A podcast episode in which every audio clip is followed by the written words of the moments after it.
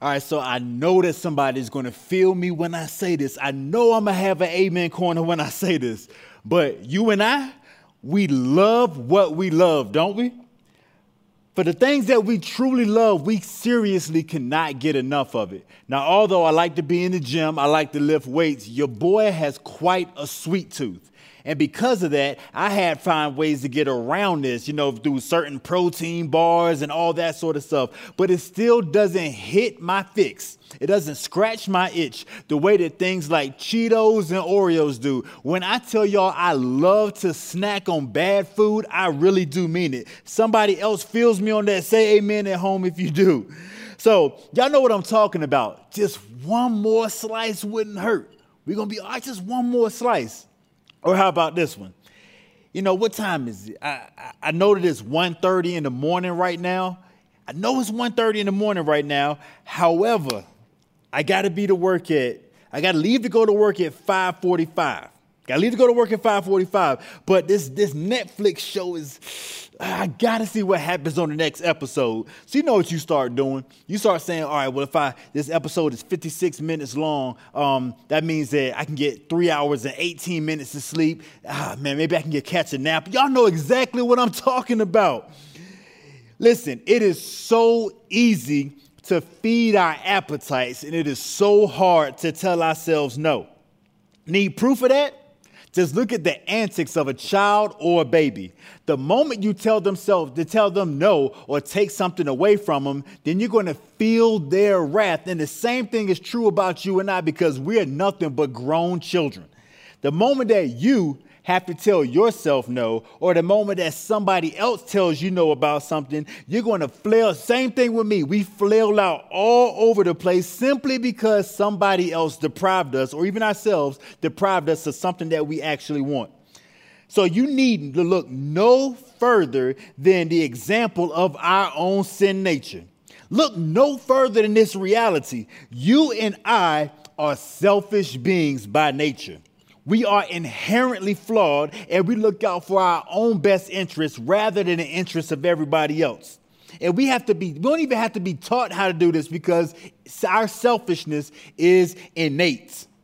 It's so bad that we had to put it into the constitution of this great country. Not just life, not just liberty, but the pursuit of what? Happiness. So, needless to say, this mind frame can be incredibly destructive to the Christian life. It can be, especially when we're talking about being a keyword here disciple of the Lord Jesus Christ. So the fact that we have been made, uh, sorry, that we have made him Lord over our lives, but still struggle in removing ourselves from being Lord of our own lives says a lot about our spiritual conditions. So make no mistake about it. No person can serve two masters. You're either going to love one and hate the other. So I know that word hate can throw a lot of different people off, but the word hate is just simply a comparative word here. So when we talk about our love for Jesus, eh, we should love him so much that everything else looks like hate in comparison to how much we love him. So I know that you're thinking, man, say that word hate is pretty strong, but it has everything to do with what we're talking about today. So, saints, today I'm presenting to you the topic of self denial. Now, for all of those of you who don't know me, my name is Fred Gallup. I'm a pastoral resident here at Element affectionately known as the Fredsident. You see what happened there, Fred Resident. You saw what happened. And I'm delighted and I consider it an honor to spend our time together on here on Sunday worshiping the Lord with you. I, can tr- I truly consider it honored to be among the saints. But for those of you who don't even believe what we do, thank God that you joined us and that you even humor us listening to this message of the cross that's considered foolishness, that you would even humor us in listening to that. So now, again, what we're going to be doing today is uh, since we started out last week and including this Sunday and over the next two weeks, we have been and we will be dealing with one of the Lord Jesus' most difficult conversations, one of his most difficult messages, and that is his call to discipleship. We have been looking at things from a very distinctly first century Jewish uh, Christian perspective, and we have been taking those principles from their time and seeing what we can extract from that to apply to our lives. So now, throughout the, uh, the course of today's message, we're going to be utilizing the New Living Translation of the Bible. Why this translation? Because it's always good to have a Bible that you can understand. So, our main scripture for not only today, but for the whole of the entire series is Mark chapter 8, verse 34. Mark chapter 8, verse 34. It says, Then, calling to the crowd to join his disciples, he says, If any of you wants to be my follower or my disciple, you must give up your own way or deny yourself, take up your cross, and follow me. So deny yourself, take up your cross, and follow me. So, the big idea for today's message is that we have to deny ourselves. We have to deny ourselves first in order to be a disciple of the Lord Jesus. So, y'all know I say it all the time, but because context determines meaning, we're going to be exploring self denial from a first century perspective to see the things, the great things that Christians did with their relationship, with their discipleship with the Lord Jesus. So, the Bible, it is so packed full of context that doesn't always translate well over to our time at first glance. And we have to be careful about reading our own interpretations and experiences into the text and not letting the text speak to us. So, for context sake, what does first century self denial look like? What does first century self denial look like? Well, the Lord Jesus, he was a traveling itinerant preacher, meaning that he spoke at places that allowed him. So he went from town to town preaching the good news, or also called the gospel of the kingdom of God. And in Matthew chapter 8, he was in a special place called Capernaum doing signs, wonders, and healing many different types of people. He even went into the then disciple Peter's house and he healed Peter's mother in law. So, of course, this clamor about everything that he was doing, including healing Peter's mother in law, it produced a crowd. So Jesus responded to that crowd, and he responded in quite an interesting fashion because, of course, if they saw people getting healed, they saw these signs, miracles, and wonders, it is going to draw a crowd, a crowd and people are going to be interested. So let's look at what Matthew chapter 8 says about this. So, Matthew chapter 8, verses 18 through 22. It says, When Jesus saw the crowd around him, he instructed his disciples to cross over to the other side of the lake. Then one of the teachers of religious law said to him, Teacher or rabbi, I will follow you wherever you go. But Jesus replied, see, Jesus, he, he, he's the buzzkill right here.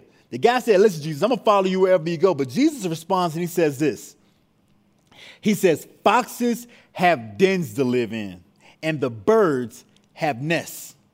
But the Son of Man has no place to even lay his head. Another one of his disciples said, Lord, first let me return home to bury my father. And Jesus responded kind of raw, y'all. Jesus said, Follow me now.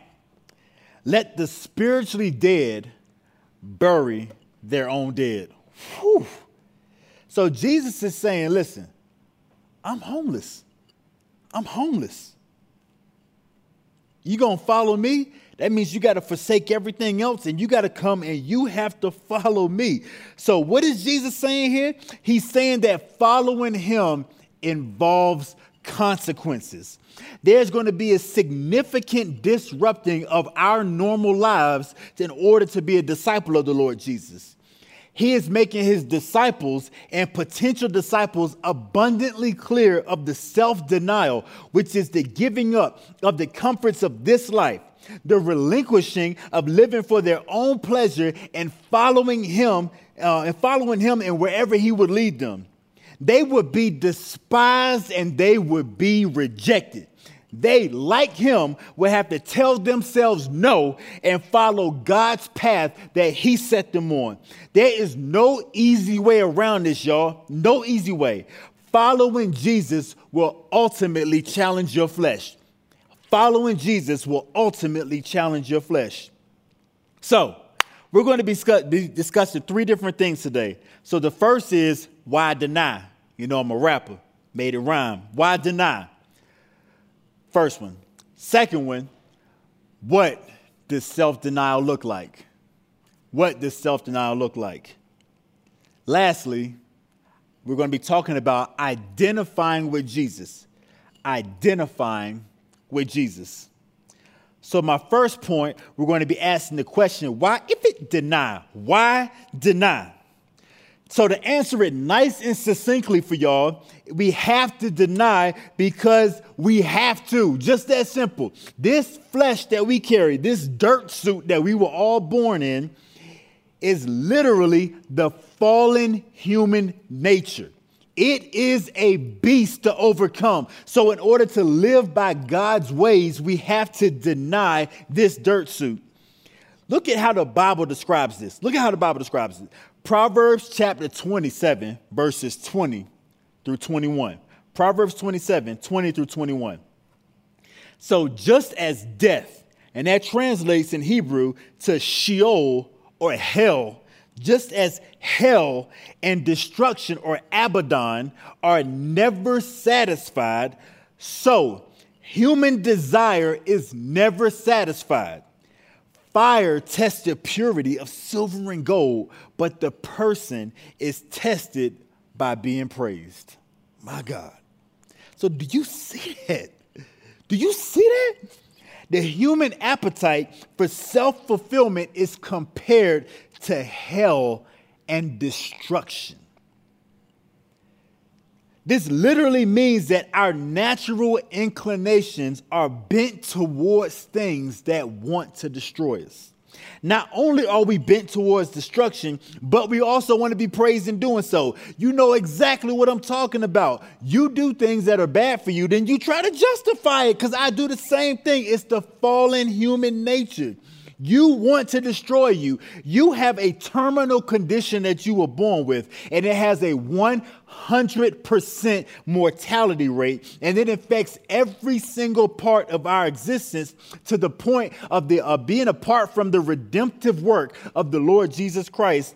All of our desires are inherently and only evil. Even the things that we mean to do well that they come from an evil and twisted heart.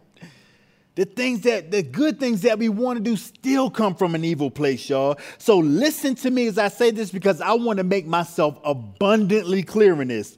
There is nothing good in and of us there are nothing good that there's nothing good that we can produce ourselves because you and I we are absolutely and totally depraved in every single way possible which means to be in a state of helplessness regarding our own sinful condition to the point where we are in desperate need of the grace of God to create in us a new heart. Or in short depravity means the things that are good we call evil and the things that are evil we call good so, because of this natural bent towards what's ungodly, you and I, we have to continuously examine ourselves.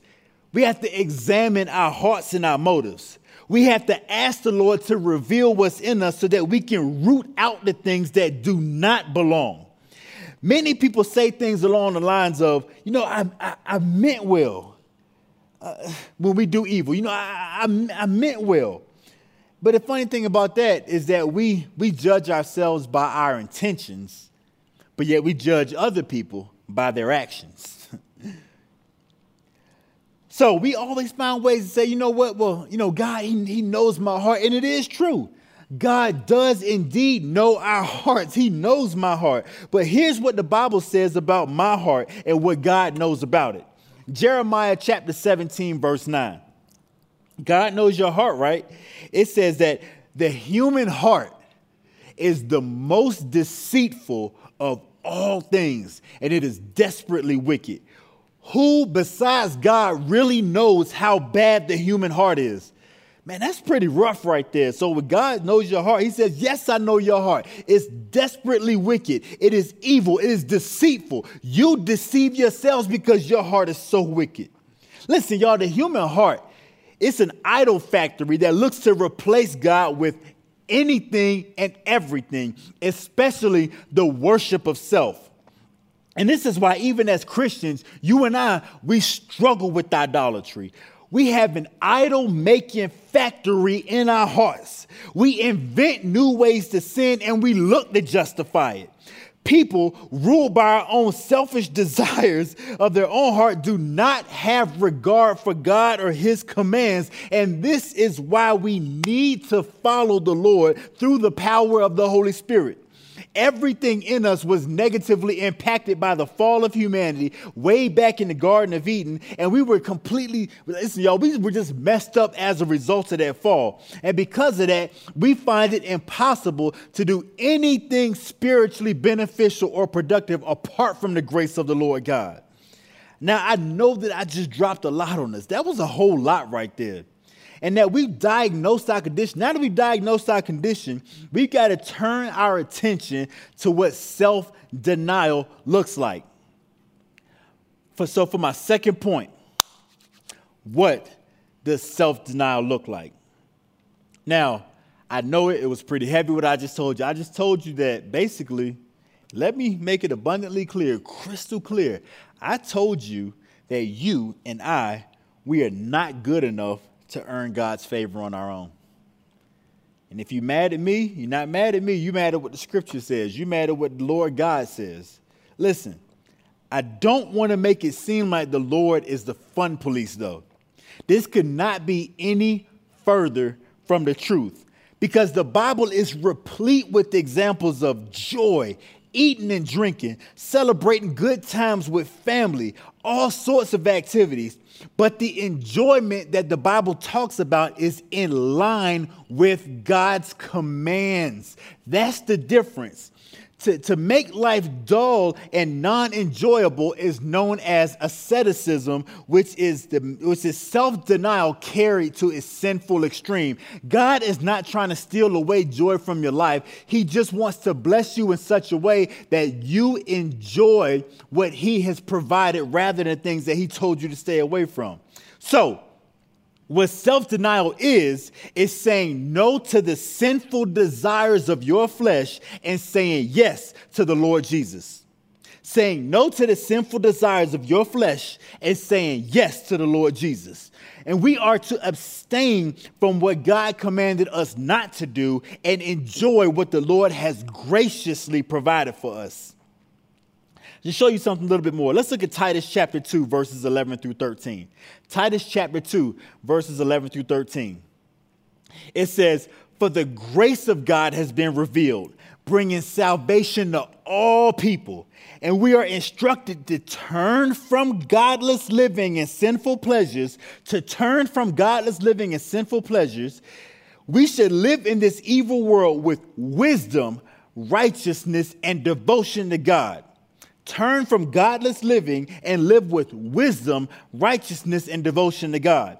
While we look forward with the hope to that wonderful day when the glory of our great God and, and Savior Jesus Christ will be revealed. So, again, self denial is basically turning away from sinful living and sinful conditions and turning to God turning away from sinful living and turning to the Lord God. Now, it's almost as though it can be synonymous with the word repentance. See how that works? And repentance is not merely a sense of regret or remorse. It, it, it, involves that, but it's not merely a sense of regret or remorse, but it's the decision to turn away from sin and turn to God to really cement this point, I would like to invite us to take a brief look at the first ever recorded message, the first ever recorded words from Jesus in the entirety of the Bible. So remember how last week we talked about that although the book of Mark is the second gospel in the canon of the New Testament or the books of the New Testament, it's actually the first written gospel by date. Well, check out what Jesus' first statement in the entirety of the Bible is. Mark chapter 1, verse 15. Mark chapter 1, verse 15. It says, This is Jesus, his first ever recorded message. It says, The time promised by God, it is come alas, he announced. The kingdom of God is near. Repent of your sins and believe the good news or the gospel. Repent of your sins, meaning turn away from your sins and turn to God and believe the gospel. Re- believe my gospel. So, Jesus, knowing the hearts of man, exhorts us which means strongly encourages, draws us, pushes us to turn away from our sin and turn to God. You see how I keep saying this? Because I want to drive that point home. He says to turn away from our sins and turn to God for salvation. He has to first preach this message because he understands the depravity that you and I, we all carry. But he still loves us despite the fact that we sin against God. But in order for us to be made into disciples of His, we must first make adjustments. We cannot continue to live in sin and following our own way. We have to, by the power of the Holy Spirit, submit to the leadership of the Lord Jesus in our lives. So, while salvation is a free gift, discipleship is going to cost us everything. Listen, man, like I'll be my own amen corner. Amen, Fred. That was good. So I'm gonna say it one more time, just in case you missed that at home because you're watching Netflix or you're playing video games or you're making sandwiches. It says, while salvation is a free gift, discipleship will cost us everything. So, because of this truth, we have been given the responsibility to surrender everything over to the Lord. Because we are purchased with a high price, which is the precious blood of our Lord and Savior Jesus Christ, we have transferred authority of our own lives over to the Lord. Being deceived into thinking that we are the captains of our own ship, we were actually slaves to sin. You were never captain of your own ship, sin was. But we have a new master, namely the Lord Jesus. And he loves us, y'all, more than you can ever possibly imagine. And because we have been purchased by this precious blood, our lives and all that is in us belongs to him only. We have willfully forfeited our rights of our lives over to the Lord God, who, the one who loves us. We don't reserve things from God and give him some things we give him everything. So, for this reason, we take up the mission of God through the person and work of the Lord Jesus Christ. And this involves living in such a way that He alone is glorified in our lives. We're also called to use our resources, such as our time, our energy, our finances, and our voices, and all that to further this mission. We are called, this rig is difficult. If it hasn't already been difficult yet, we are called to love those who hate us. We are called to be good to those who despitefully use us. So, what am I saying about self denial? Self denial, listen, y'all, it, it, it, causes us, it causes us to see people completely different than what we normally would. I saw a quote on Facebook from my bro Martin Walker. Shout out to you, bro, for posting this because it really challenged me. And it rocked me to my core. It said, imagine, like, listen, I hope this, Lord, please let it convict them the way it convicted me. It said, imagine the Christians that Paul helped kill, rejoicing as he enters heaven as their brother. Imagine Stephen staring at Paul while he is being stoned to death, yet being the first one to embrace Paul with the brotherly hug as he entered into eternal life. That, ladies and gentlemen, is the power of the gospel of Jesus Christ. That's how the gospel works. Being able to love people who hate you and treat you foul.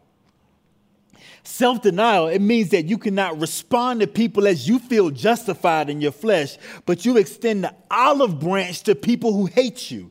Why is this the case? Simply because Jesus did it. You and I were enemies with God, yet God showed his love for us in that even while we were sinners and hostile to him, he sent Christ to die for us. As disciples of the Lord Jesus, we are called to emulate his behavior as ministers of reconciliation or ministers who help draw people near to the person and work of Jesus. That reconciliation, it means that you are willing to lay down your own life, both figuratively and even literally if need be, so that others may have a godly example and be drawn into salvation. Why is that? Because your life is no longer your own. You belong to God, anyways. So, therefore, if God calls you to lay down your own life, then we must willfully do it. None of this is possible without self denial. So, from a first century Jewish Christian perspective, these realities that they face oppression, occupation from a heathen empire, and rejection from their family and friends for following the Lord. They, fought, they, they rejected so much external and internal pressure simply because they followed the Lord Jesus. Keep in mind that Hebrew people were literally being killed by Romans, and yet these same Hebrew followers of Jesus were being vilified by, by, their own families. They found no home, and that's why Jesus said that this world is not our homes. We belong to Him. We are looking forward to that place, that city that's not built by human hands, and that is not New Jerusalem in heaven with our Lord Jesus even though they were vilified, they were still called to be loving for the sake of being used as tools for the glory of God and the salvation of people who hated them. Despite the fact that people hated them, God said, You are my instruments of love and mercy. This mind frame can only be, can only be brought or accepted through the process of self-denial. So now forgiveness. Let's not even talk about forgiveness, y'all. All right, but we're going to anyways. Since Jesus himself, he said that forgiveness is essential for Christian living. This is sobering right here. Jesus said that if you don't forgive others, then your heavenly Father, he won't forgive you. So what does this mean? It means don't be eternally lost from God because of what somebody else did to you. I know that's heavy. I know that some of you say, How can I listen? It's not a matter of how can you do it, it's the power of God working through you through your self denial. Don't be lost forever because of what somebody else did. So I'm going to ask you this, Christian. Are you willing to love people who hate you? Are you willing to do this and walk out the gospel? Again, I know I dropped a lot on y'all and it hit me just as heavy as it hit y'all because this is a lot to process. You may have to watch this a couple times that these are things that I've struggled with, even as a preacher who's been walking with the Lord since about 2000, May of 2008 to be exact. I still struggle with this, but the good news is that you and I, we are overcomers by the grace of the Lord God. There is nothing put in our path that we cannot overcome with the grace of the Lord Jesus, y'all. So, the good thing about all of this is that Christ gave us the ultimate example of self denial. So he, he himself, he understands the tall order that he placed on us in his call for us to be disciples. Christ is the example for us to follow. By denying ourselves, we can identify with the Lord Jesus, which leads me to my third and last point identifying with the Lord Jesus. So let's put some things into context before I read this scripture. Jesus, the Christ, he is God. He is fully God and fully man, the God man. And he put on flesh and bones when he came and gave himself as an example for us. You have very few people that would condescend, meaning come down to another person's level to surrender their lives, their own rights and privileges over for the sake of another person in order to die for them. Very few people would do that, but Jesus did all of that and more. And to illustrate this, let's look at a familiar passage of scripture Philippians chapter 2, verses 5 through 11. It says, you, may, you must have this same attitude that Jesus Christ had. Though, though he was God, he did not think of equality with God as something to cling on to. Instead, what did he do? He gave up his divine privileges. He took on the humble position of a slave or a servant and was born as a human being. When he appeared in human form, he again humbled himself in obedience to God and he died a criminal's death on the cross. Therefore, as a result of all that, God elevated him to the highest place of honor and gave him a name above all other names. That at the name of Jesus, every knee would bow and every tongue would confess that Jesus Christ is Lord to the glory of God the Father. So I need for us to get a very good understanding of the gravity of what happened here. Jesus, alongside the Father and the Holy Spirit as one God, was literally worshiped in eternity. He had the absolute most majestic creatures ever created worshiping him, falling before him, covering their faces, saying, Holy, holy, holy is the Lord of Lord God Almighty. The whole earth is full of his glory. As a matter of fact, Jesus said, the Bible says that Jesus created all things heaven and earth. That's why Jesus was not bound by time, and he appeared in the Old Testament uh, in what's called a theophany, which is a divine vision in human form. This is the Jesus that we're talking about. This same Jesus, when he was arrested in the Garden of Gethsemane, when he said, they said, Hey, are you Jesus? He said, I am when he said that, legions of soldiers, they flung back because just for a glimpse in time, just for a quick moment, Jesus sort of peeled back the surface and said, I am God. And the people could not handle that because of the power in that statement and him revealing himself. This is the same Jesus that would divide time from BC before Christ into AD this is the same Jesus after being beaten to the point of multiple concussions, starved, kept awake, whipped in unimaginable fashion, tortured, humiliated, and so many other horrors, was still able to take that massive cross and carry it on his shoulder and plant it up on Golgotha's hill and still be alive long enough to take the wrath of God that you and I so justly deserve. He took it upon his own self, and instead of him just like keeping it for himself or instead of him letting us go through it, he died with that in what's called the great exchange. He gave you his righteousness and instead took your unrighteousness. This is the same Jesus that beat death. This Jesus is the one who humbled himself and set the godly example of what we should emulate, y'all. So, because we have such a great high priest, such a great example of what self denial looks like, you and I, we have no excuse. In the little pieces of Jesus took the whole meal and he just left us with the crumbs. He says, Deny yourself. He took on the form of a servant and did not demand his natural rights. So, if that's the case, you and I, Christian, as followers of the Lord Jesus, we have been beckoned to self denial to be more concerned with our own rights. I'm sorry, be more concerned with, our, with others' rights than our own rights. See, here's the problem don't let your Christianity be conflated with Americanity. Now, I know I done made some of y'all mad by saying that, but I don't apologize. I'm telling you the truth of Scripture. Your Americanity should not be conflated with Christianity. And what do I mean when I say that? Is that oftentimes in America, you and I, we like to possess and hold on to our own rights and privileges. Don't let anybody else take them away from us. And while that, and I hear what you're saying, Jesus surrendered his so that he could love other people.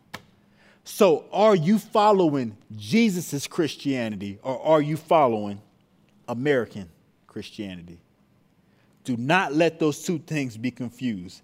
Do not let your American flesh or whatever you're watching from around the world, do not let that get in the way of what God has in store for you. He told you to seek his kingdom first, not your own rights. Don't let belonging to the greatest nation on the planet starve you from the spiritual maturity that God has for you. And do not let this pride get in the way of your self denial. Listen, y'all. There's a famous hymn that Jared is going to sing for us. It's called I Surrender All, but it's only through self denial. only through self denial can we even begin to sing this song. Jared?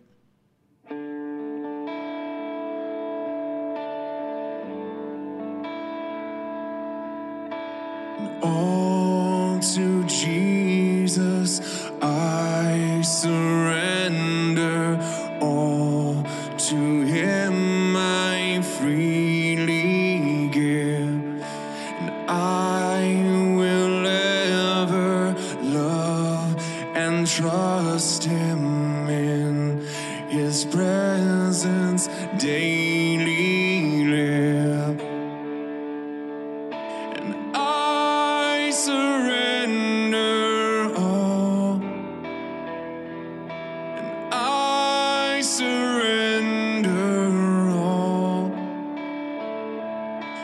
all to thee, my blessed Savior. I surrender all.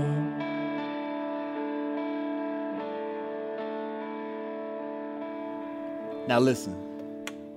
If what you've heard today has pierced your heart, if you've heard the, the word of God, if you've never believed this gospel, that Jesus Christ, He died for you, He took on your sins, then I invite you to come to the Lord Jesus. This is the best decision that you will ever make because your sins have been paid in full. You sinned, I sinned, we fail. we deserve judgment.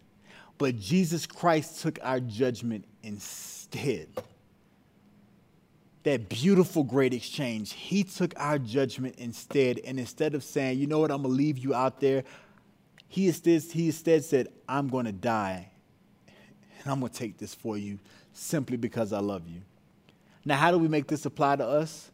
Romans chapter 10 says it very clearly. It says, if we would just believe in our heart and confess with our mouth that God raised Jesus from the dead, we shall be saved. It's literally that simple. So if that's you, or if you need prayer for any other things, just join me in prayer. So, Father God, in the name of Jesus, we thank you for the things that we've seen and what we've heard today. Lord, we bless you and we give you honor. Lord, if we've made you Lord of our life for the first time, God, we know that the angels in heaven, they celebrating right now, Lord. We thank you for that, Father. And God, help us to walk out this Christian life in a way that glorifies you. Lord, for those of us who are already in the faith, even for those who are coming into the faith, Lord, we just pray that you give us the grace to deny ourselves. We pray that this word today convicts us and that it stays with us and that we realize that you alone are worthy of all glory, honor, and praise. So, God, we worship you with everything. And we say thank you, Lord. It's in the mighty and matchless name of Jesus we pray. Amen. Go in peace and be blessed. God bless you, and I love you.